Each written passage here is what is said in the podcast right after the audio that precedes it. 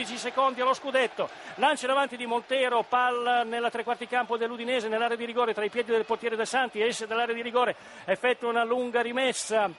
all'altezza del tre quarti campo bianconera, interviene ora, vediamo Paramatti sulla sinistra Rasotera per Zambrotta, Rotomonti, fischio del finale, la Juventus è campione d'Italia, tutta la panchina bianconera si riversa in campo, grande esultanza da parte dei 3.000 tifosi venuti da Torino, la squadra bianconera si abbraccia, ora va verso il centrocampo.